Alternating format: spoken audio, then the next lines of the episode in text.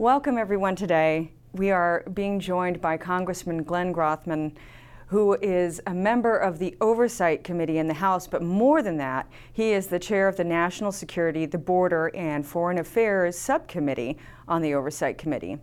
He represents the 6th District of Wisconsin, just north of Madison and Milwaukee, and he was first elected in 2014. And today we are here to talk about a report that the Department of Homeland Security Inspector General Joseph Cuffari released in just May of this year, just a few weeks ago. It was a really important report. Uh, the IG raised red flags about quote unquote unsustainable methods of staffing at Customs and Border Protection and Immigration and Customs Enforcement and their impact on morale. Fortunately, in response, your subcommittee, Congressman, um, just for our readers' information, uh, on the House Oversight Committee held a hearing yesterday, uh, June 5th, with the sole witness as the Inspector General. That hearing examined the current management of law enforcement resources and how the Biden administration policies have catalyzed the crisis at the southern border. So, just to give our readers a little more background, so in the Inspector General's report, he warned that according to CBP personnel, Border Patrol stations and ports of entry are severely understaffed and running with a quote unquote skeleton crew to ensure that migrants are processed and port lanes remain open. 71% of CBP agents and officers who responded to the survey, the Inspector General sent out a broad survey across the agencies, and 71% said that their current work location was not adequately prepared and staffed during normal operations, 61% of responding ICE agents said the same. So, Congressman, tell me what was your biggest takeaway from the Inspector General report and the hearing that you had yesterday? Well, first of all, so your listeners understand, an inspector general is an independent party who does studies or evaluates agencies. And every agency has an inspector general uh-huh. Department of Homeland Security, Department of Defense, Department of Commerce. Wherever you look, there's an inspector general. And the study is an impartial study saying, how good is Homeland Security doing? I think a big takeaway is that morale is low and the uh, border patrol agents feel collectively that they are not getting enough backup, not doing a good enough job. This, by the way, should not come as a surprise. The number of people crossing the southern border, depending on the metric, unaccompanied children, contacts, people left in America, the number of people is up up to over 10 times the amount that was being let in in Donald Trump's final year in office. So with that sort of increase, you would expect an increase in the number of border patrol agents, but there is no increase. So what happens? You have all these additional people that have to be processed, including young children. The border patrol has to spend time processing them. In the uh, case of little children, has to spend time babysitting them, and therefore the border patrol can't guard the border. And even more people are coming across. Furthermore, the change in policies of the Biden administration, getting rid of the policy in which you would turn people back around and go to Mexico was ended. So the Border Patrol, and I've been down on the border seven or eight times. So I, I guess I feel like I could have written the report myself. The Border Patrol is frustrated in that they feel they have an administration that doesn't want them to succeed. They have an administration that wants them to fail. Why else would you create a situation in which 10 times the people are crossing the border, but you're not adding anything to the numbers of Border Patrol agents? Yeah, it's really frustrating. And, uh, you know, regarding what you say about, you know, the administration not wanting them to succeed, I, I can't even imagine how frustrating that is. And you know, what's interesting about the hearing yesterday, some of the Democrats actually came out and claimed that the inspector general didn't really want to work with them and and uh, Congressman Raskin seemed, you know, particularly interested in the Inspector General's uh, text than maybe a little more than the text than his report. You know, what do you think about that? Do you think that Democrats were trying to undermine him, maybe to undermine the report, or what do you make of that? Democrats don't want to talk about immigration because President Biden is not enforcing immigration law. So they will say things like, well, maybe we should deal with this problem by dividing the Border Patrol into two separate agencies, which has nothing to do with the problem at hand. Uh, they will make up spurious charges against the inspector general and claim that he's not doing a good enough job on, say, cracking down on sexual harassment charges, which, quite frankly, I, I think probably happened before I was there in the first place. They will do anything but talk about the huge sea of people crossing the border. And then they will say, why don't you talk to us more? Well, he, he made calls to all the Democrat members of that committee. Mm-hmm. Some of them took him up on it, some didn't. But they wanted to do anything but talk about the sea of people crossing the border. And it's not rocket science how you stop it. The report points out we need more, more Border Patrol agents, which is true. If you've got to process all these people, fill out paperwork, make sure they wind up in the right place going around the United States, you can't guard the border. And I witnessed that a couple months ago when I was down on the Arizona Mexican border.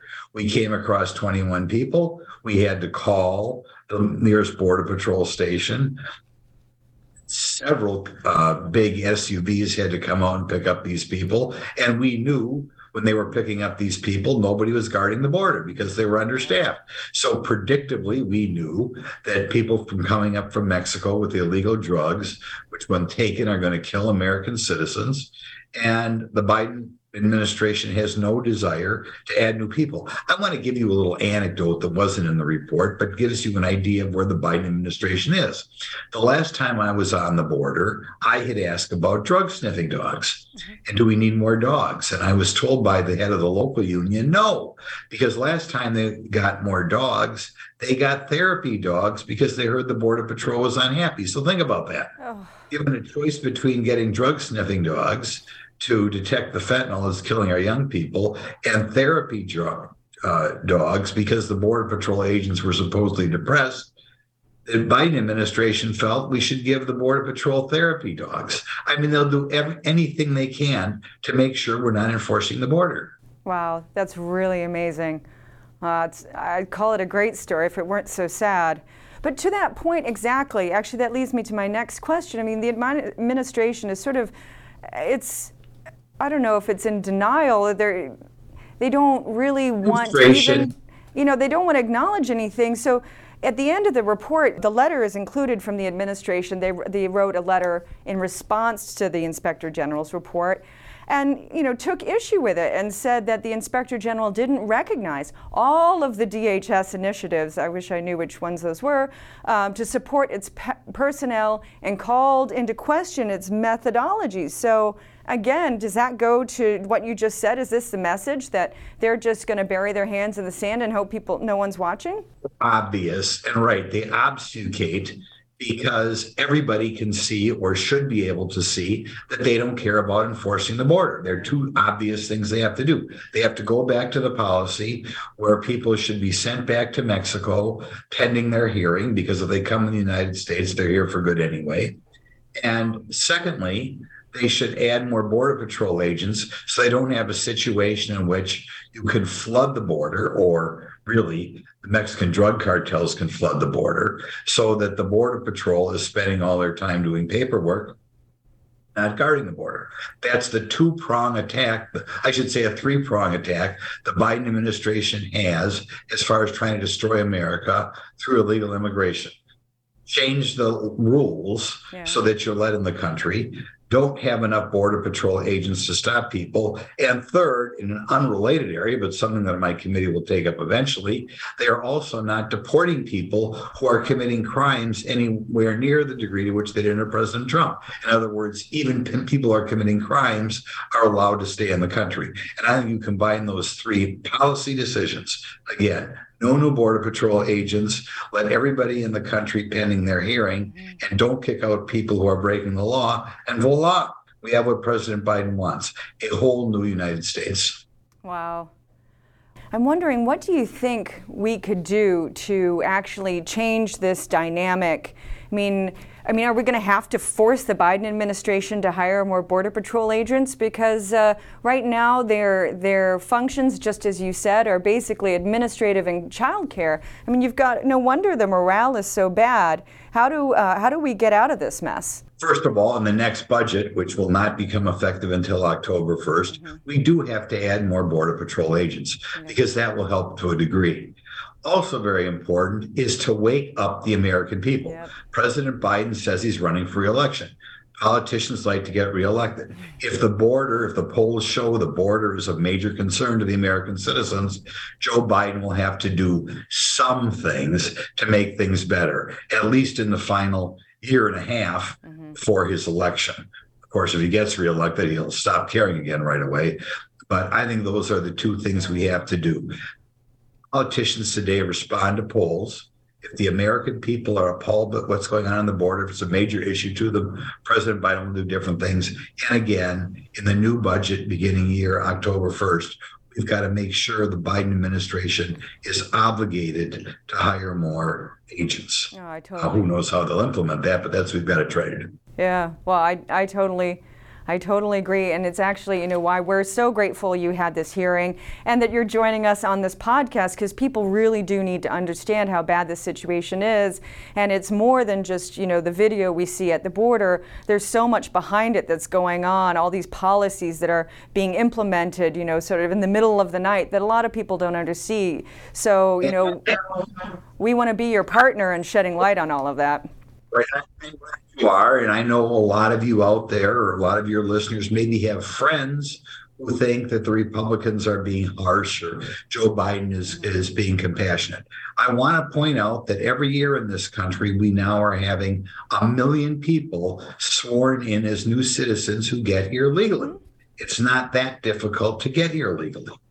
And that is the most people we've had sworn in since 2006. So it's not like nobody is allowed to come in the country. Plus, there are all sorts of visas, student visas, work visas. Mm-hmm. And in addition to that, people are using to come in the country. So nobody can say we're being sticklers here and not letting anybody in legally. Well, that's Do that more than other countries do. That's excellent point. And you're right. I mean, so many people wait in line and do it the right way. And to see all of this, this unfairness occurring for those people, some of them wait for years and they, you know, they um, sell assets, they spend money on attorneys, they do all sorts of stuff, and their family members wait too. Um, and they do it the right way. Right.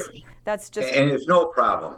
Uh, I try to every year attend the new swearing in ceremonies in Milwaukee, being from Wisconsin. And every month, you know, dozens and dozens of new people are sworn in to become American citizens. They've done it right. They have proven over a period of, say, five to seven years that they're going to be good citizens. They don't break the law. They have jobs. They're self supporting. They're the type of people we want in America. When we deal with the open border policy we have now, who knows what we're getting? Yeah. Well, that's fantastic. And as we wrap up here, let me just ask you moving forward, what, uh, what else is on the committee's agenda regarding immigration? What do you see in the future? Well, we also focused a little bit on unaccompanied minors. You know, Oh, there was a time when the press was very concerned about broken families. I think we'll maybe do a follow up hearing on that. What about all these tens of thousands of minors who we have lost track of? We don't know what's become of them. We had another hearing. Like I said yesterday or today, we had a hearing in which the Secretary of Labor had no idea whether children who are working illegally even had parents in this country. But I think then we have to hearing on have a hearing on deportations and ask the Biden administration why so few people uh, are are being deported Yeah. and why so many people are committing crimes and are not being kicked out.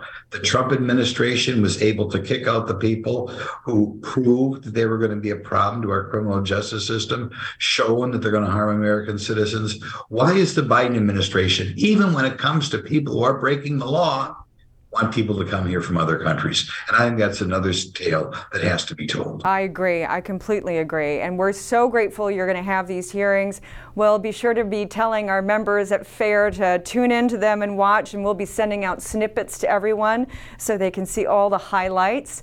Uh, but for the moment, we just want to thank you. At here at FAIR, we want to thank you for your time and your energy and your commitment to making our immigration system better.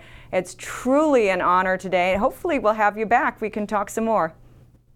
Well, I thank you for all you're doing to educate uh, all your listeners, all your members to what's going on. And I know you have great information. I hope all of your listeners or members are sharing that information with their friends and relatives. So we do raise the temperature on immigration like we so desperately have to over the next two years. Thank you, Congressman. Thank you very much.